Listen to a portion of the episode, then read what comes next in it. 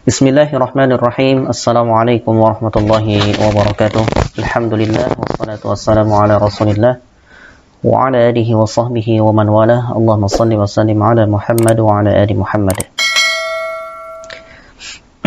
Para ikhwan dan akhwat yang dimuliakan Alhamdulillah kita bertemu kembali dalam majlis uh, tahsinul qiraah atau uh, sebagaimana biasa kita akan membahas salah satu hukum tajwid yang berikutnya yang mana sebelumnya kita telah membahas yaitu hukum mim sukun yang pertama yaitu ikhfa syafawi. Dan pada kesempatan kali ini kita insyaallah akan membahas hukum mim sukun yang kedua ya, yaitu idgham saghir atau idgham atau idgham mithlain. Baik, langsung saja para ikhwan sekalian, hukum yang kedua hukum nun atau mohon maaf, hukum mim sukun yang kedua yaitu al-idgham as-saghir ataupun disebut juga dengan idgham mislain ya. Yaitu apabila terdapat mim sukun ya bertemu dengan mim ya. Apabila terdapat mim sukun bertemu dengan huruf yang semisal, mithlain ya, semisal dengan huruf yang pertamanya yaitu mim di sini ya. Apabila terdapat mim sukun bertemu dengan huruf mim yang lainnya maka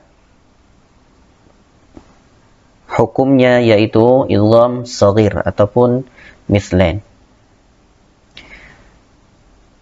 dan cara membacanya yaitu ditahan selama dua harakat. Sebagai contoh, misalkan fi qulubihim marad ya fi qulubihim marad. Berikutnya fi adhanihim min fi adhanihim min ya fi adhanihim min ya demikian para ikhwas sekalian sangat jelas sekali ya.